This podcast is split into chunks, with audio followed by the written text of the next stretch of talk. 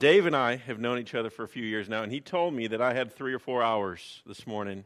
And so, um, luckily for you, I don't have three or four hours worth to share. So, we're going to go with um, what we have this morning. But I, one of the things I'm, i want to start off by just telling you um, how much I love your pastor. Um, there have been very few men in my life who have been man enough to stand up and guide me the way I needed to be guided very few men who've been given me the opportunity to know the Lord. And Dave is one of those men that loved me as a friend, but also was willing to stand in that gap between me and my um, foolishness um, at times to, to tell me, hey, Nick, no, that's, that's not what we need to be doing. And he was, he is one of the few men in my life that I will continue to go to as encouragement. I say that to you to say this love your pastor. And I know you do. I know you do. But don't take for granted the passion that God has put in his heart and for his family because um, they are such a blessing to me and my family. My name is Nick. This is my wife Jenny, um, my oldest daughter Emma, my other two, Ryan and Paige, are um, off somewhere. And so we are so glad to be here this morning. Um, we're not going there yet, but if you want, our text this morning is going to be in Joshua chapter 1. Uh, but before we go there, um, I just want to say a few things. Um, we've had kind of a pretty big year, 2012, all the way around. I think, I don't know you all personally, but I know as a country we've celebrated and um, also mourned a few different situations. Um, we have um, seen another devastating hurricane hit the east side of the United States, um, and you can never prepare for those. We have seen some tragedies happen across the country with some just awful things that have happened. We've seen a presidential election that put everybody up in arms, regardless of your size or opinions. Not everybody was comfortable. Um, we've seen a lot of different things. You all have seen some blessings, though. God brought you a pastor, right? That's a blessing, isn't it? Yes. Um, and um, you've seen some, I'm sure, personal victories, and some of us have seen some defeats. Um, 2012 has been a year for everybody involved. It's funny, um, I didn't realize, I didn't tell anybody what my sermon was on this morning, not on, by purpose. I just got caught up and trust and obey is a part of what we're talking about today for 2013. Trust and obey. And um, we have got a new year coming up. How many of you actually will sometimes think to yourself, I'm going to make a New Year's resolution? Do y'all ever do that? We could be honest. Okay, some of us do. Some of it's silly, like I'm not going to eat chocolate anymore, right? Some of it's going to be, all right, I'm going to go to the gym this year. Um, and they don't even know who you are at the gym, but you've been a member for a few years, right? Um, some of it's going to be, uh, yeah, I'm not going to watch football. No, we're not. Gonna, we're going to keep watching football. But we, we have all these, these things, right? We have these plans of, of goals of what we're going to set. Some of it, though, is going to be even on a more serious side. Okay, I'm going to know the Lord better this year, or I'm going to raise my family different, or my wife and I are going to have a better relationship, or I'm going to get a wife, or whatever it is. We have these goals and these plans, and we all, everyone in here, even if we don't admit to them, have something in our mind, clean slate.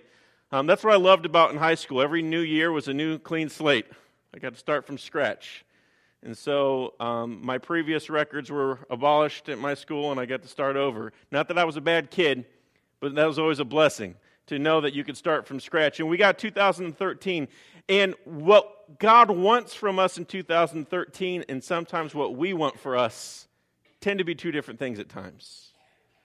So we're going to look this morning at what 2013 holds the, the hopes, aspirations, the frustrations, the victories, the defeats, the blessings, and the all around mystery of a, of a new year. And for you all, it's exciting because you've got new ministry and new life. And there's a lot of new things. And, and maybe, um, how many of y'all have small children? Okay, yeah, you got plenty of new all the time. You know, we have three. There's never a dull moment in our home.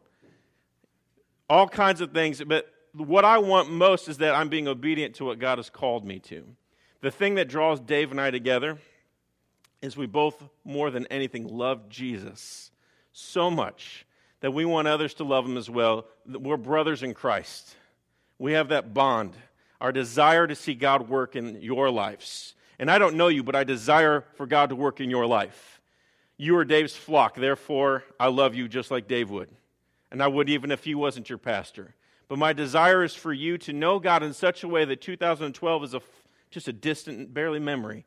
Because 2013 unfolds so much that God has opened up for you, so much potential. We're going to look in Joshua chapter 1. If you have your Pew Bibles there, it's, I believe, page 151. And now I tend to, I'm originally from Chicago, so I tend to talk a little fast. So I'm going to make you a promise. I will slow down as best I can if you will speed up listening. And we'll come to some middle ground, and I will, I will try hard not to talk fast. But I get excited, and then when I get excited, um, next thing you know, we're ready to go home. So um, we're going to try our best. But Joshua chapter 1, and before, before actually I read this, let's talk about what Joshua's going on here. Moses, we all know the story of Moses, right? If you don't, Moses led the Israelites out of Egypt and his, his goal is to get them and deliver them into the promised land. That's Moses' job. God has called him to it. And if there is a tougher job than that one, I'm not sure what it was. He had a few million, a couple million people that he's trying to get to do the right thing. And Moses is just doing his best, and actually he's doing better than his best because God has used him so much. And Moses is, is getting him to that point, and they get to the Jordan River right before they cross over, and Lord takes Moses home. So Joshua is handed the keys to the ship. He's saying, okay, it's your turn. And Joshua now has got to do what Moses did to step up. And undoubtedly, Joshua was nervous. There's probably some nerves going on there. you know, can I meet and do the things that Moses did? Can I be the guy that Moses was? You know, the stories that are going to be told of him, I, I can't compare to that. And, and he may not have thought that, but I know that's probably where I would be. I don't know, God. I, don't know. And so, Joshua chapter 1 is where God steps in and says, okay, let's talk about this for a second, son. And, we're going to talk a little bit about how God is going to use Joshua and how that pertains to us. Joshua chapter 1, verse 1. After the death of Moses, the servant of the Lord, the Lord said to Joshua, son of Nun, Moses' aide, Moses, my servant is dead. Now then, you and all these people get ready to cross the Jordan River into the land I'm about to give them. To the Israelites, I will give you every place where you your foot set. And as I promised Moses, your territory will extend from the desert to Lebanon and from the great river, the Euphrates. All the Hittite country to the great sea on the west, no one will be able to stand up against you all the days of your life. As I was with Moses, so I will be with you, and I will never leave you nor forsake you. Be strong and courageous because you will lead these people to inherit the land I swore to their forefathers to give them. Be strong and very courageous. Be careful to obey all the law my servant Moses gave you. Do not turn from it to the right or to the left, that you may be successful wherever you go. Do not let this book of the law depart from your mouth. Meditate it on it day and night, so that you may be careful to do everything written in it. Then you'll be prosperous and successful. Have I not commanded you? Be strong and courageous. Do not be terrified. Do not be discouraged, for the Lord your God will be with you wherever you go. And we'll continue on that in a minute. But Joshua is just ready to take on this thing, not sure what's going on, so God steps in and gives him some guidelines. And there are three things specifically that we're going to talk about today that God has told Joshua listen, it's going to be okay, but I need you to hear this. So the first one is God calls Joshua to trust. God starts by proclaiming the promise once again for Joshua, and he reminds him of the gift that was laid before him. He tells him, Hey, listen, all this land is going to be yours. I'm giving it to you because I am God and I can do that. Everywhere you step, it's going to be your land. Everywhere you go, because I've promised it. Now, up until this point, um, it's fun. I'm teaching a side note here. I'm teaching an Old Testament class at, the, our local high school. We, are given permission to go in and teach. Um, they call the Clarendon Christian Learning Center. And our Old Testament class has started from creation up to this point. So we've, we've been going through and looking at all the promises that God has made up to this point in our class. And the kids um, are continually being, um, uh, our eyes are being opened to how much mercy God has offered the people, how much grace He's given the people. Because the Israelites were a stubborn crowd. I think we are probably a lot like them, maybe even worse sometimes, right? Because Moses and God clearly laid some things out and they, they keep wanting to kind of veer off to the left and the right. But God's mercy is like, no, no, no, no, come on back. We, we got some stuff to do. Come on back. And God's plans, He promised the promised land to them. God has made things in your life that He promises for you. Those things some of you have already seen, some of you may have never seen. But the, prom, the, the, the thing about understanding God's promises is we got to learn to trust God. God was telling Joshua that the need to trust would reap the rewards that they were desperately after a home. Although the land was given to them, though, that does not mean that there was nothing for them to do. God then goes and tells Joshua, Listen, I want you to trust me, but so much so that there's responsibility involved in this trust. For you, there are things that God wants from you, but it's not just sit back and let me give you everything. In our Christian walk, we often think of it that way that if I come and I be a part, I've got a good pastor and he preaches the word, that's good enough for me. No, that's good enough for Dave, not for you. Because Dave's relationship with Christ is not yours. Who he knows in Jesus is who he knows and who you know is who you know. And God is asking you to trust Him with your life. That means sometimes we have to be listening to what God wants from us. Now, I'm sure here at Park Baptist, you guys are an awesome community, and the love that abounds here is pretty evident. But there are churches at times where love is not so obvious and where people don't treat each other the way they should. And that, that happens. That's it's sinful human nature. It is a part of it. However, when we tolerate that lifestyle, it's like we want to trust God, but we don't want to do anything. We just want to walk home, open the mailbox, and God's promises are sitting there. That's not how God wanted it for Joshua. It's not how he wanted it for Moses, and it's not how he wants it for you. He's asking you to trust, and that means obedience. We're going to get into that in our second point here, but God's saying, Trust me my plans are better than yours. Now, if you're married, there are times when we make up plans, men, and we think they're great plans, and our wives' plans tend to be better, but we're not going to admit that. And my wife will be like, We need to do this. I'm like, No, no, this is what we need to do. I'm going to go, I'm going to continue. And, and she's like, No, I think this is a better idea. And then I finally learned that her idea was better. And it takes a lot of humility to tell her that. Sometimes I do, sometimes I don't but trusting and recognizing that your plans are not always the plans that are necessarily what needs to be followed. We are called to trust God and His mercies and that He will provide. You know, the, one of the things we do at the beginning of this Bible class is we teach them understanding of what the definition of grace and mercy is. M- grace is getting a gift you did not deserve, mercy is not getting what you do deserve. We have been given so much mercy so much grace that how we could not love God more than we can stand it, I don't know. Because the, the person that I am, I can only think of God's grace in my life. I, you know, hey, and I'm not trying to pick on myself here. I'm a pretty, pretty broken guy. But God's grace and His mercy makes me complete. We're called to trust. He also promises that in verse 5 and 9, He'd be present. Um, he says, let me find five. No one will be able to stand up against you all the days of your life. As I was with Moses, so I will be with you. I will never leave you nor forsake you. And although he's talking to Joshua, he's also talking to you. When you trust God, he's not going to leave you. He's not going to walk away from his children. That's not what God does. It's never been what he's done since the beginning. It's not going to be what he's going to do at the end either. God is with you. So the courage that we have to do the difficult things comes from the fact of knowing that it's not by ourselves. We don't go it alone. Joshua was not given the keys to, to guide the rest of the Israelites into the promised land, and God didn't just say, figure it out. He's like, here, I'll be back later. Hope it works out for you. No, God's like, I wasn't, uh, I never left Moses. I'm not going to leave you. I'm not going to leave Paul. I'm not going to leave um, Pastor Dave. I'm not going to leave you in the congregation. I am here. You just need to trust me. That's a promise that I want to hang on. I will be with you. Because there are days when I'm not sure anybody else is. And I don't mean that, right? We all have jobs that sometimes create difficulties or families that we don't always get along with. Now it's the Christmas time. I'm sure none of you had uncomfortable moments with your family at Christmas. Right? That, does, that just doesn't happen. It's Christmas.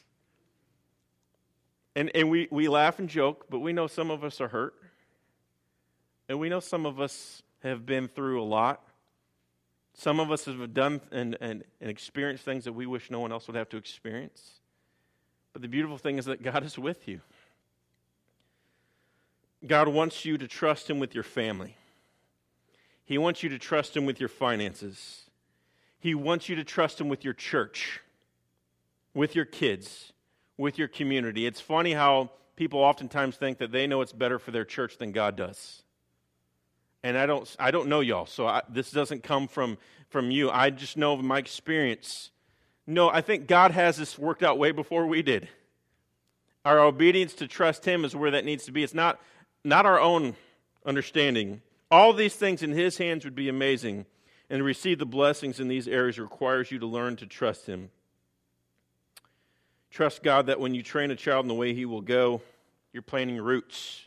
That even if things don't go the way you plan, those roots are solid in the Word of God. We pray often. Hey, I know the, the, the jokes about pastors' kids, but I have a couple of them. And whew, I pray a lot. I'm like, I don't know, Lord. This, should I go sell insurance? Because these kids are all, I know they're good kids. They are, but they just love life.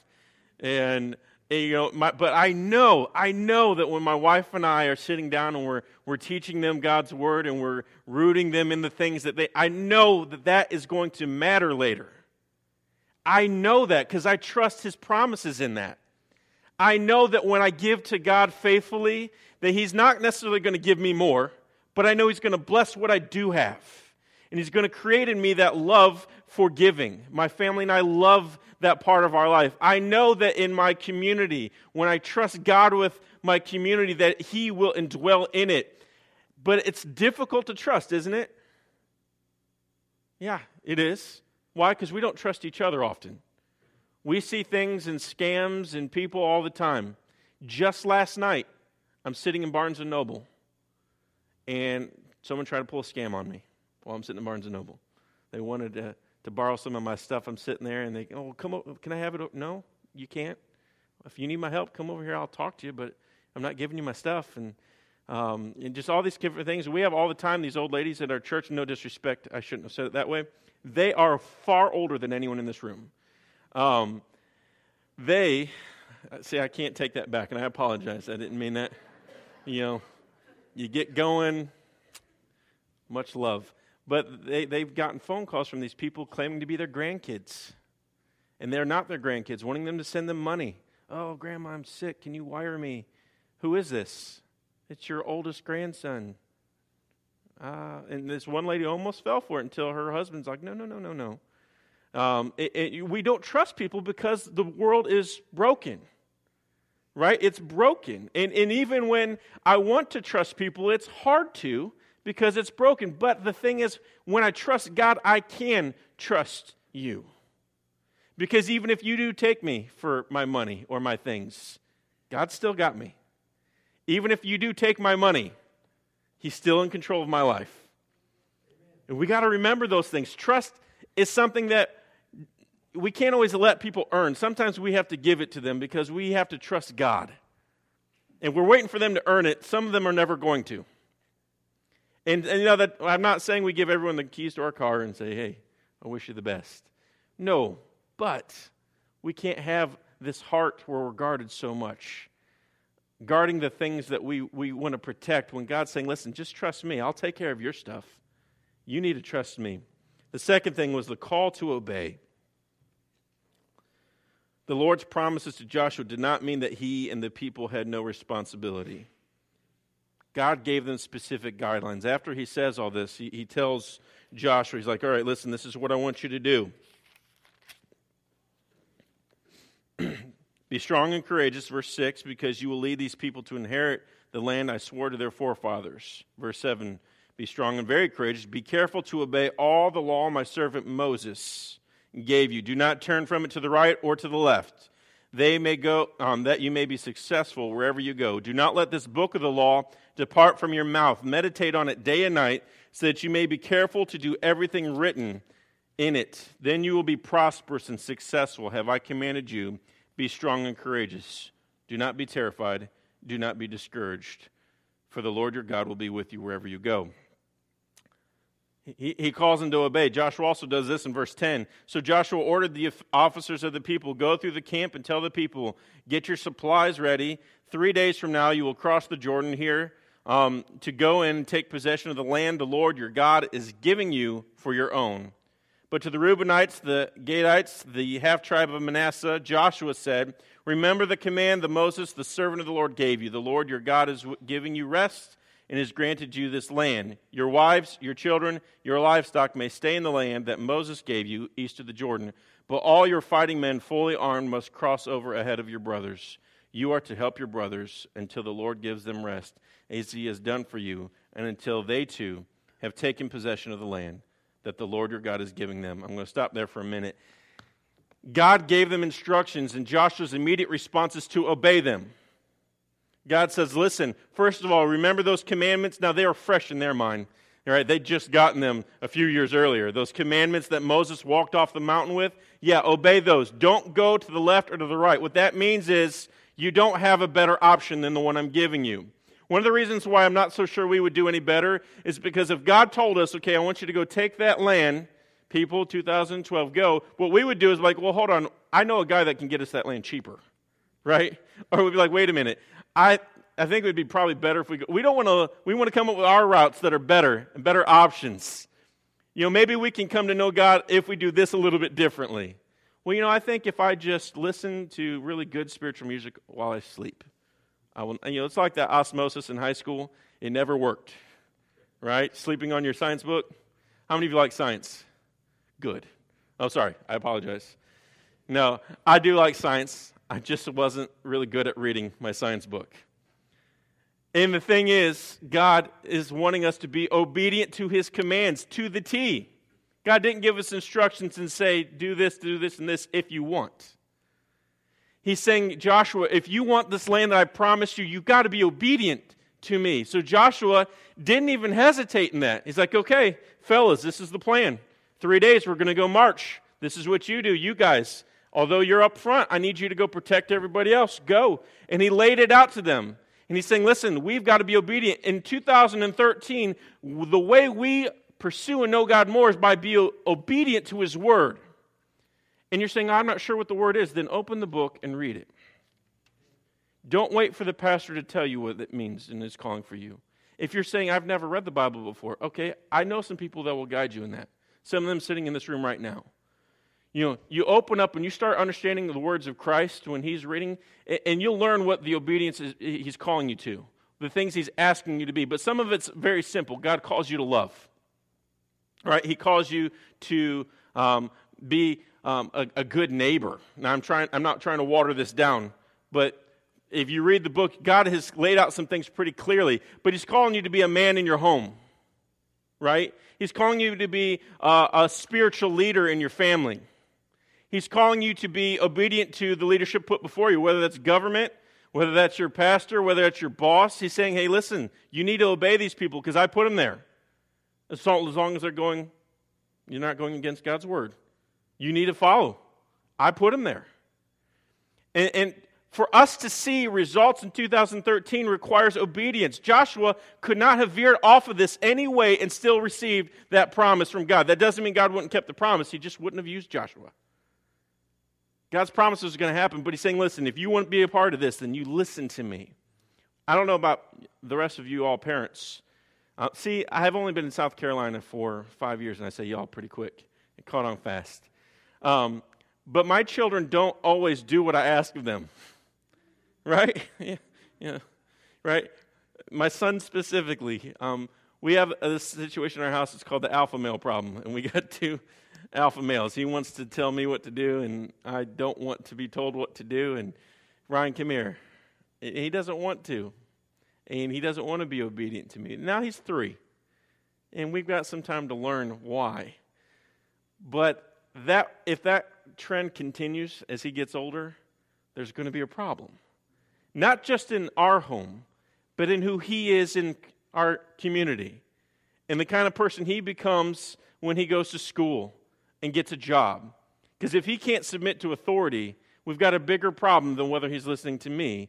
Uh, and, and I say that to you because that's a problem we have as a culture. We've, not, we've kind of let this authority thing, well, if we don't want to listen to them, we don't agree with them, we don't have to be obedient to them. That's not true. God has called us to be obedient. Verse 7, God makes it clear for the plan for Israel to receive all that God promised that they had to be obedient to. I mean, they had to be so obedient that there was no veering left or right. Now, I'm never going to claim that by doing all these things you're going to have a successful, good life, because I don't really know what that means. But I am promising you this you're going to be full of joy, and you're going to be filled with a spirit to where whatever does happen, you're going to feel like it's a good life. You know, you may not have the best day you've ever had. Truthfully, we don't always get those. I'm sure Joshua didn't have a, a, great day every day of his life. I'm sure Moses wasn't always like, man, things are fantastic. God has asked me to go stand in front of Pharaoh. You know, Moses, it was a struggle. There was an internal battle going on with them, but they knew trusting God and being obedient to his word was going to fulfill whatever God had promised for them. They knew that. So much of our lives are built upon success and success stories. But that doesn't mean, I think we've got a false view of what success is. Like for your church, for example.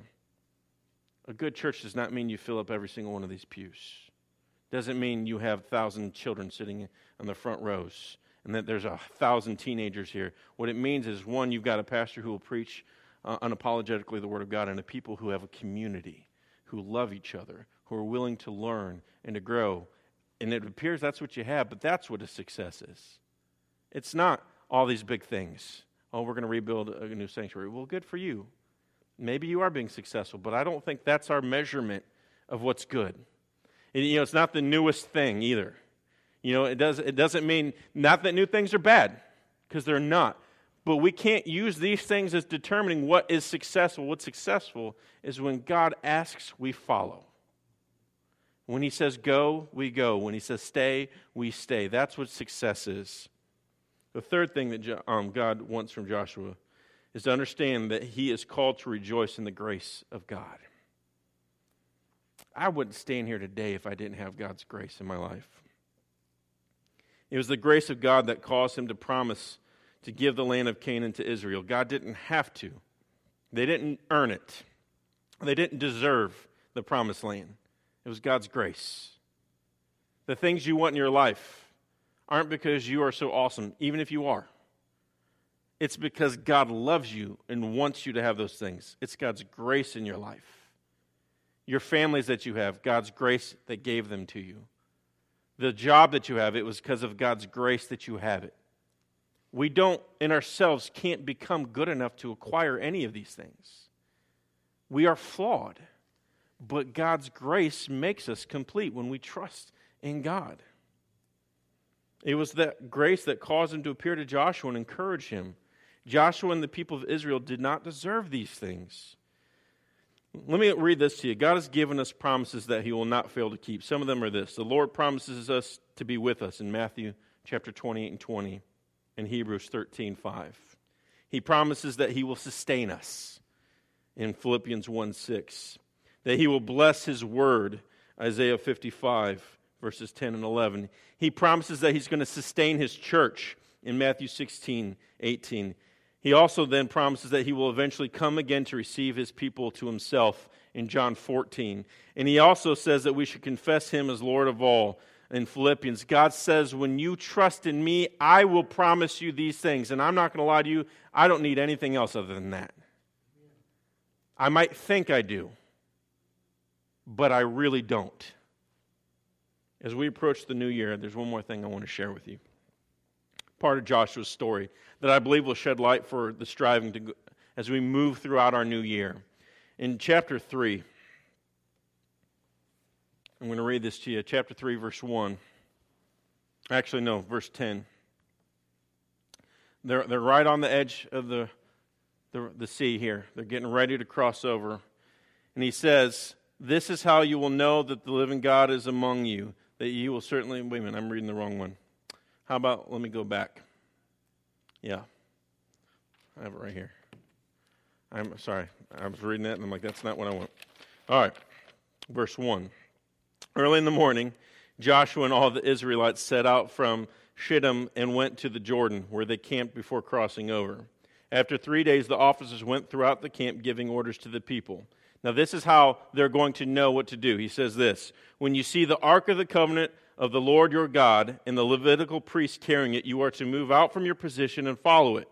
Then you will know which way to go, since you have never been this way before. But keep a distance of about 2,000 cubits between you and the ark.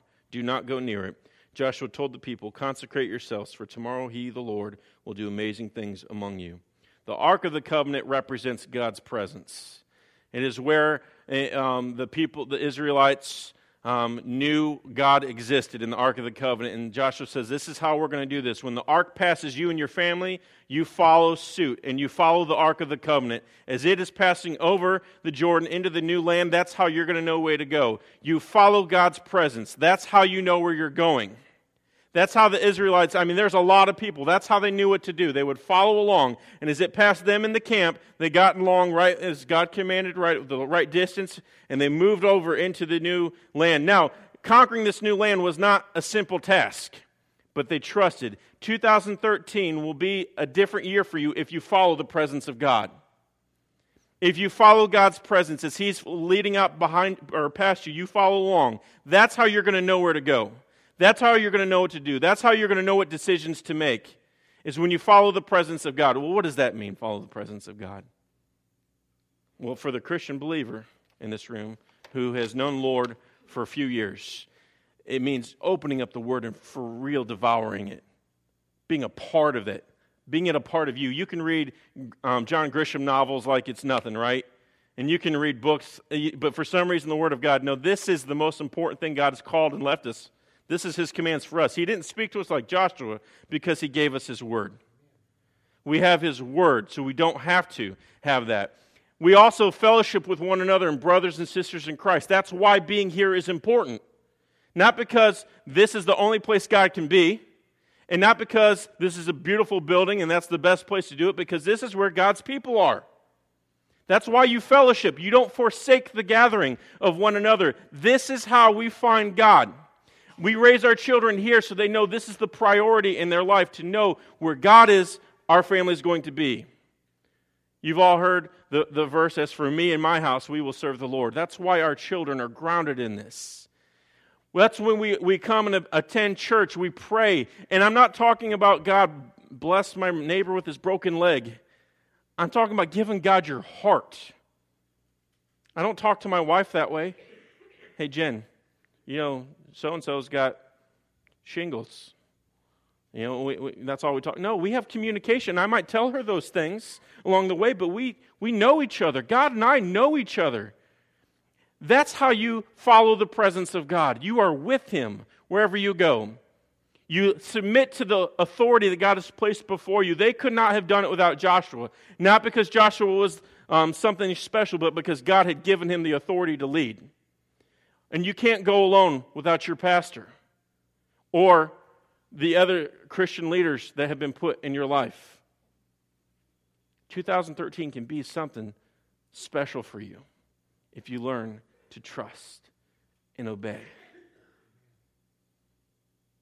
And when you think about these songs that we sing, think about the words behind them. And I'm not going to lie to you, trusting God and obeying God is not an easy test that even I can do easily.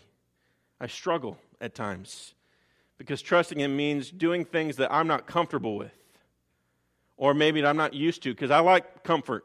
We do. We all like comfort. Being obedient means I'm going to have to sacrifice a little bit of myself to do the thing God's want, God wants.